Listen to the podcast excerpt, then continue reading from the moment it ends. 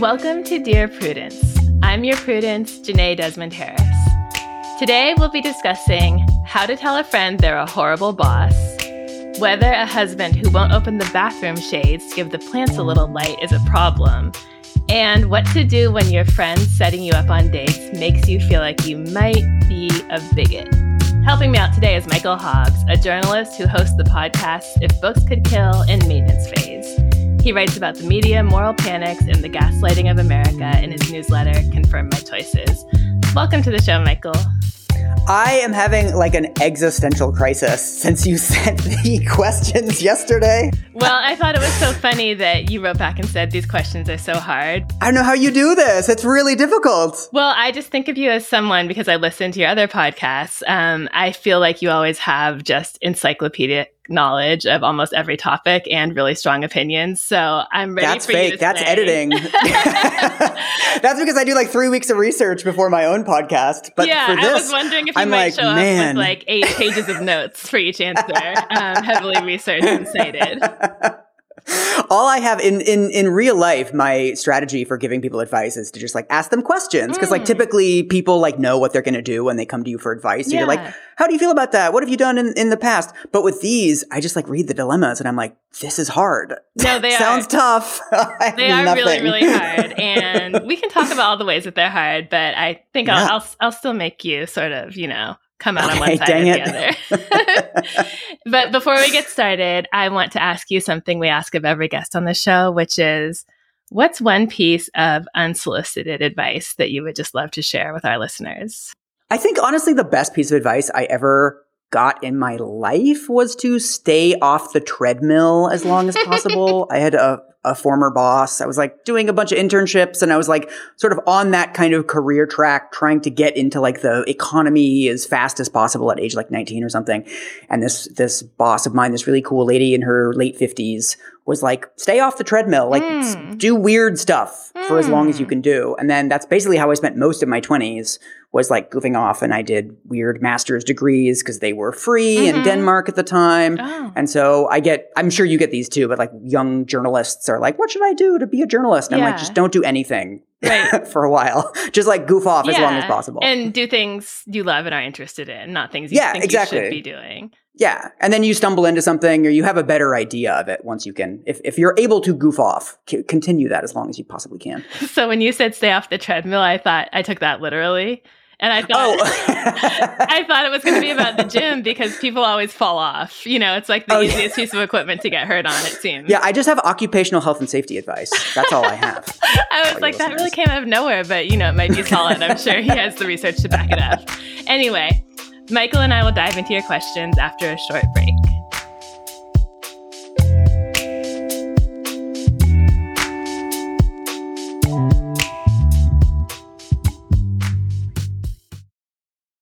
Can't get enough Dear Prudence? Then you should definitely join Slate Plus, Slate's membership program. You'll get to hear me answer an extra question every week just for members. With your subscription, you get ad free listening across the Slate network and unlimited reading on the Slate site, including all Dear Prudence columns, past and present. Go to slate.com forward slash Prudie Plus to sign up. It's just $15 for your first three months. Again, that's slate.com forward slash Prudie Plus. Welcome back. You're listening to Dear Prudence, and I'm here with Michael Hobbes. Let's get started with our first letter. It's titled Ficus Aficionado.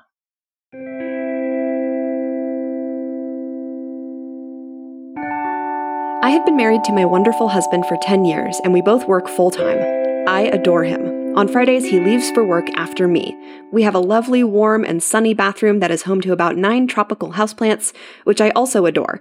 I have asked him repeatedly to open the window shades when he's done in the bathroom before he leaves for the day so that my plants get as much sun as possible, especially during these winter months. Unfortunately, he constantly forgets to do this, so when I come home in the evening, the shades are closed and the plants have been sitting in the dark all day. It drives me a little nuts. We don't get into arguments about it, but being let down in this one aspect is now a routine annoyance for me. I don't think this is some passive aggressive maneuvering on his part. He's otherwise a very thoughtful spouse and manages to lovingly navigate all my other neuroses, and I his. which makes this particular mental block even more frustrating. I have resorted to setting an alarm on my phone to text him a reminder every Friday, which I resent. I hate feeling like a nag. We are on a tight budget, so installing a timed grow light rig is not an option. He says that the plants will probably be fine in the dark for a day, and you know what? He's probably right. But he also acknowledges the principle of the thing and says he will try to remember. My sister thinks I should let it go. I think he should figure out his own way to remember and actually stick to it. What do you think?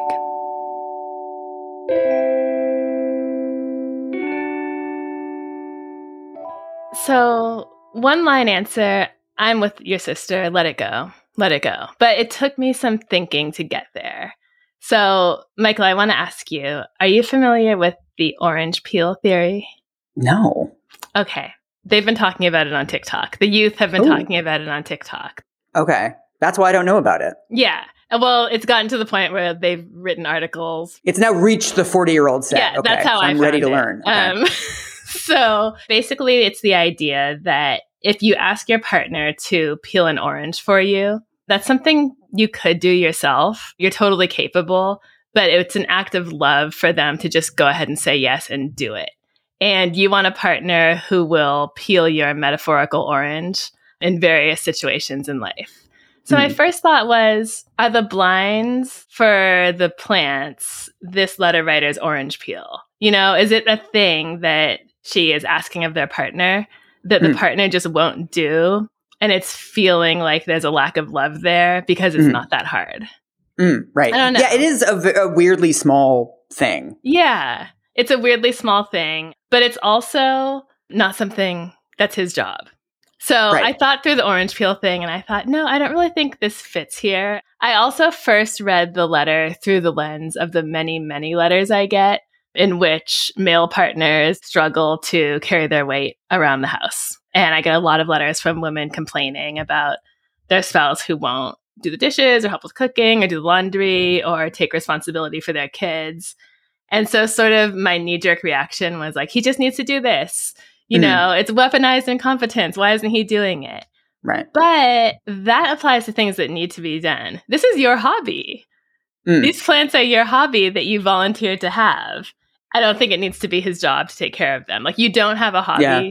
that requires upkeep by somebody else. This is the piece of advice that I should have said earlier when Mhm. I was in eighth grade and like an argumentative little libertarian. I read this book called How to Argue and Win Every Time Mhm. by this like probably wildly problematic lawyer. And one of the pieces of advice in there was never argue anything on principle alone. Hmm. That if, you know, if your friend borrows a dollar and doesn't pay you back, it's the same principle as borrowing $10,000 and not paying you back Mhm. but it would be deranged to treat those two things exactly the same. And so you can't just think about the principle of like, I've asked him to do this and he doesn't do it. Mm. You also have to look at like, well, how like big of a deal is this? And also, is this like a, a, a metaphor for other ways in which he's inconsiderate? And is this part of a pattern of behavior of not taking your needs into account? Right. Or is he like pretty cool and he just like sucks at this one thing?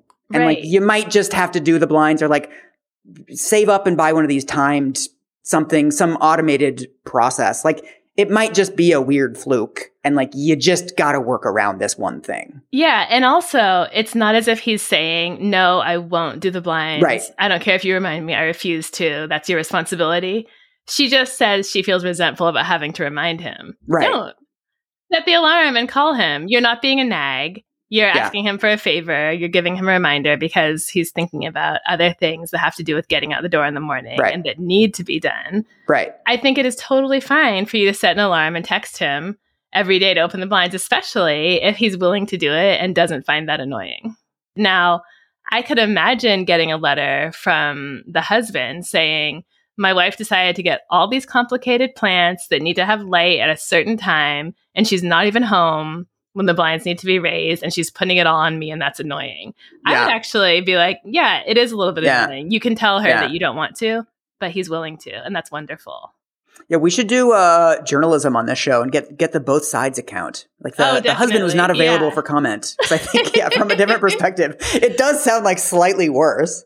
Yeah, so I think um, going back to my first comment, listen to your sister, let this go. Sounds Yeah. like you're married to a really nice guy who I don't hear anything in this letter about him needing reminders for um, things that are needed to keep the household running, Mhm. walking Yeah. the dog, switching the laundry, whatever. Um, you have a system that's working pretty well. Continue to use it and tell him thanks.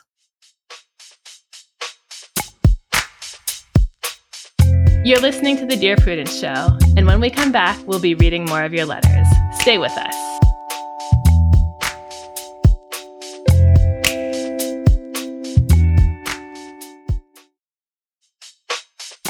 Welcome back to Dear Prudence. I'm here with my guest Michael to answer your letters, and the next one is titled Good Friend, Bad Boss. My friend of nearly a decade, Jane, was promoted to her first management position in the last year, and recently I've been troubled by the things I've heard her say about her direct reports. She told me that one of her employees is only working here for the health insurance since they have a disability, and she'd like to see them leave their position. She laughed it off when I said that health insurance is actually a great reason to have a job, but I've since learned that that employee left, and I'm concerned that there was bias at play. I don't know if they quit or were let go. She was annoyed about one of her employees taking parental leave, particularly that they were not checking their email during their leave. Her specific dislike of that employee runs deep, and I frequently get texts throughout the day complaining about behavior that seems normal, i.e., cracking jokes in Slack. Is there anything I can or should say to her about this? I know on some level she's just venting to me, a friend. She's young, excited about her job, single with no children, and doesn't seem to get that other people have different priorities. I'm also not a manager myself, so I'm not sure what's normal here. I honestly feel kind of affronted on behalf of her employees, who I'm sure don't deserve this kind of trash talk. But I also don't want to turn this into a huge thing with a close friend. The question this letter raises for me is Do you like Jane? Yeah, I know. My sucky friend. Yeah. I mean, I hear that she's a longtime friend and a close friend, but usually when people um, report on the negative things that people in their lives are doing, they're accompanied by she's so generous, she's so kind, she's the sweetest, most gentle person. And just noting that this letter wasn't balanced with any of that. Um, and so, yeah, just a question for the letter writer to think about. Do you like who Jane is right now? Not when you met her a decade Hmm. ago, but do you like the kind of person she is? And maybe it's yes, but just a question to think about. I don't know. What else crossed your mind, Michael? So many years ago, when my grandfather passed away, my grandma got money from the inheritance and decided to take the entire family to Hawaii. So, like all of Mhm. us, aunts and uncles, and everybody went. We stayed at like a nice resort. My grandma paid for everything. And on the way there, the airline like lost my luggage. And I was, after I got back, I was like complaining to a friend about it. Like, well, they Mhm. lost my luggage. And she was like, Are you seriously bitching about a free trip to Hawaii right now? Like, Wow. shut up. and it was like, it was done in like a jokey sort of way, but like, Mhm. please listen to yourself right now. Mhm. And that was honestly like one of, I think, the best things that close friends can do is be like, shut the fuck up and listen to yourself for a second. I don't think this necessarily has to be like a confrontation, but right. I do think that you should like clown on your friend for Mm. being like, are you seriously like giving her shit for making jokes in Slack right now? Right. Really? You didn't make jokes in Slack when you were younger? I think that is like, to me, I, I don't know that this needs like a, a federal case to be made about it, but like you should make fun of your friend for this. yeah, I love that approach. That hadn't occurred to me because I was thinking you should just casually mention, oh, that's so funny. Haha. By the way, make sure you're not using a device that's also used for work emails because what you're saying could be the basis of a lawsuit. It's Hmm. oh, actually yeah, yeah, yeah. That's also a good one. would be really problematic or illegal if anyone heard it. Um, yeah. But I kind of like the idea of making her a bit self conscious by making fun of her more um, because it will keep her from being like, oh, you're so serious. I can't tell you anything. Right.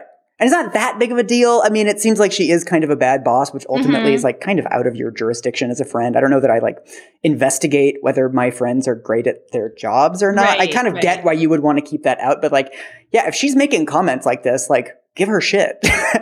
And actually, in the letter, it says she laughed it off when I said health insurance is actually a great reason to have a job. So there is room for laughter in this relationship, and there's room for some back and forth. So yeah, I wish I had I had written a script for that in advance, but something like what Michael said, just kind of be like, really?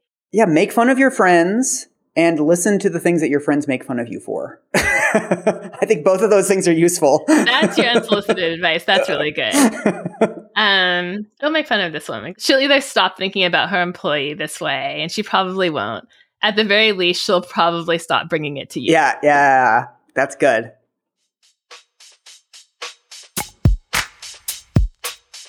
This is Dear Prudence. We need to take a break, but when we come back, more letters from you and advice from us. Stay tuned.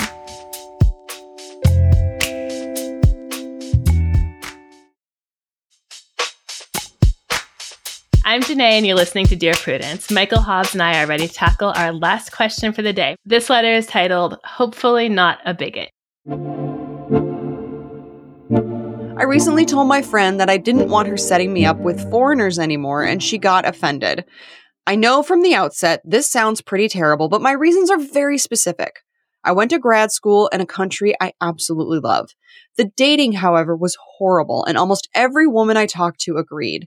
When I came back home, I mentioned that I still wanted to live there, and friends started to set me up with men from that country, thinking they might not behave so poorly since they had come from the US. That was a wrong assumption, as all of them exhibited the same poor behavior that made me feel uncomfortable. Friends started setting me up with many men, foreign and none, which didn't go well either. After a dating hiatus and a lot of introspection, I realized that I just don't want to date foreigners anymore. It's not because I think they're all bad or that Americans are better. I definitely had some terrible dates with Americans. I just realized that for what I want, being married to an American would be easier. With foreign men, I feel like there are just too many cultural differences for my comfort. I really like discussing shared experiences growing up where I did. I also noticed women who had American husbands were harassed less when I lived abroad. A friend thinks it's because American men have a reputation for being very aggressive, so locals don't want to fight. I think it would be really important to have someone from home and to not be harassed if I decide to move abroad again. I'm not completely opposed to having a relationship slash marrying a foreigner, but it's just not my preference at this time. I told all of this to my friends and they were shocked. They accused me of being a bigot and that they weren't going to set me up with anybody ever again. I reminded them that I didn't say I wouldn't date a foreigner ever, just that I didn't want to be set up with one. That did nothing. It's been weeks and a few have ghosted me. I feel like my reasoning is sound and I shouldn't have to date people I am uncomfortable with just because it hurts somebody else's feelings. Women are constantly told that we have to be nice to every man, the implication being that they deserve it, and we should be so lucky to give them the time of day. I'm tired of this casual misogyny being covered up by anti bigotry arguments. I just want to feel safe and comfortable. But since this has been so upsetting to my friends, I thought I'd get an outside perspective. Are my friends right? Do you remember sort of the era of the internet where um, confessional essay writing and so called think pieces were really mm-hmm. prominent? Mm-hmm. Um, this part, women are constantly told that we have to be nice to every man, the implication being that they deserve it and we should be so lucky to give them the time of day. I'm tired of this casual misogyny being covered up by anti bigotry arguments. It just reminded me of that time. What an overblown hot take. Oh, um, oh, yeah. What an incorrect analysis of the situation oh. here. To be very clear, nobody is making you date anyone. No. Nobody's making you date anyone. Beyond that, are my friends right? Yes. And yeah. it was it was the repeated use of the word foreigner for me. Yeah, I wanted specifics because she doesn't mean Canadians here. She's not. I mean, this obviously is like racialized in some way. So like the the thing I, I think she's like talking around like oh it's just like foreign men but mm-hmm. like uh, I think you should say what you mean. Yeah. in this, and then she has the stuff of like of the Americans. I just think it'll be easier to date an American guy, and like I don't think that. Like the whole thing just seems like she's justifying this kind of weird stance, and also I don't really even believe the like I just don't want to be set up with foreign men right. anymore. If you don't want to be set up with men, just tell your friends you don't want to be set up with men anymore. Exactly. It, like you, that that would have been like an easy fix for this. But you clearly have like this bizarre hill that you want to die on. Yeah. Of like all men are like this. I think part of it is framing it as no foreigners rather than who do you want to date. I mean, right. I think probably the vast majority of people do date people who are from similar backgrounds and it's not a thing. They yeah. don't go around announcing who they won't date. Um, so I think if you'd said to your friends, like, I would love to date someone who has similar upbringing in the Midwest, someone who loves a casserole, someone who loves certain Right. sports teams, I just feel we would really connect. That would be fine. Nobody would accuse you of being a bigot. You're obsessed with their foreigner status. That's what makes it weird. That's what makes it uncomfortable for everyone. And to go back to something else Michael said, listen to what your friends make fun of you about. Yeah. These are your friends. They like you. And your friends who like you and probably don't want to have this conversation are calling you out as a bigot. Um, it's not Mhm. strangers on the internet. It's not people who hate you. You've got to listen to them and take the feedback. Not about who you want to date. Again, date who you want. I don't want to have that fight. I don't care. But how you talk about it and why. Yeah. And also, I mean, this is just like a very straightforward act of like prejudice. It's like it- Mhm. it- the sort of dictionary definition of like you're prejudging someone on characteristics, like superficial characteristics before you know them as a person. Right. And like that's literally what you're doing and like not just doing it but like defending it. Mhm. And and also I think I think it it would be much more legible as an act of bigotry if you weren't using the the euphemism foreigner. I think what you're talking about is basically like a specific racial group here. I Mhm. think that's like Mhm. pretty obvious or like that that that's sort of what I'm reading into it. And like the fact that you're kind of retreating to this euphemism is also kind of indicative that you don't really want to say what you mean. I like I, I assume this person's not talking about like I don't want to date men from Yemen, but Right. people from Oman are totally fine. I don't think that's what she's saying. I think she's Right. talking about like a region of the world, probably. Definitely. And so, like, if that's what you're really talking about, then like that's very straightforward. Right. I like that you threw in like a straightforward like YTA question where we both were just like, nope. nice try. I wanted to give you one where we could just really, really unload on someone. Yeah. I usually try to find letters for the podcast that have a little more to unpack. Yeah, know, yeah, yeah. kind of look at both sides. This is this is pretty clear, but I thought the letter writer probably needed a clear answer here. I will also say I I lived abroad for many years. I lived in Denmark for six years and Germany for seven years. And like when I meet a Danish guy, I like I kind of have my radar up for certain Mm, things. I honestly think mhm. that's kind of okay. Like Mm-hmm. in my experience, like I, I've had like bad experiences dating Danish guys for like very specific reasons based on their beliefs about like racial groups and like Oh, fat okay. people and stuff. Oh, And so I, but, but I try really hard to not like prejudge people on that. Like some Danish people have like really bad beliefs. Some Danish people don't have those beliefs, but like my antenna are up for those things. right. But I also, it would be really weird if I was just like, I don't date Danish guys because yeah. I met some bad Danish guys. I don't know. I mean, it, it, it, as soon as you get out of the, the category of like racial categorization, it, it shows how kind of silly the whole thing is. Like, yeah, you're like. "Uh, I've had some bad experiences before. I'm going to maybe listen, you know, listen to my feelings on this one a bit more, but not like you're going to delete the category. Right. And if you're worried about deeply held views about gender roles that you think may be more common in certain cultures, what you would want to be saying to your friends is, I want to date a man who's a feminist. Yeah. Find me a man who's a feminist. yeah. Um, and then they can look for that. And that person Yeah. could have been born anywhere. Yeah. Um, or even better, find your own people to date. That's what apps are for. You don't need to rely Yeah. on your friends, and you can kind of find ways to screen people and um, according to your various biases, and kind of keep it to yourself yeah. when you're looking through apps. You don't have to broadcast it. I'm just looking for a guy who opens the blinds every morning, and put them down at night. I have one criteria. without being asked ever. Yeah. Those are all the questions we have for this week. It's been fun and hopefully helpful. Thank you so much, Michael. Thanks for having me. Keep up with Michael's writing by subscribing to his Substack newsletter, Confirm My Choices. And you can hear him on If Books Could Kill and Maintenance Phase, wherever you get your podcasts. Do you need help getting along with partners, relatives, coworkers, and people in general? Write to me. Go to slate.com forward slash prudie.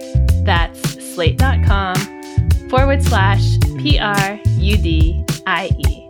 The Dear Prudence column publishes every Thursday. And if you'd like to hear your question answered on the podcast, they're looking for letter writers who would be comfortable recording their questions for the show. You can stay anonymous. Dear Prudence is produced by Se'era Spragley Ricks with a special thanks to Maura Currie. Editorial help from Paola De Verona. Daisy Rosario is senior supervising producer, and Alicia Montgomery is Slate's VP of audio. I'm your Dear Prudence, Jenée Desmond Harris. Until next time.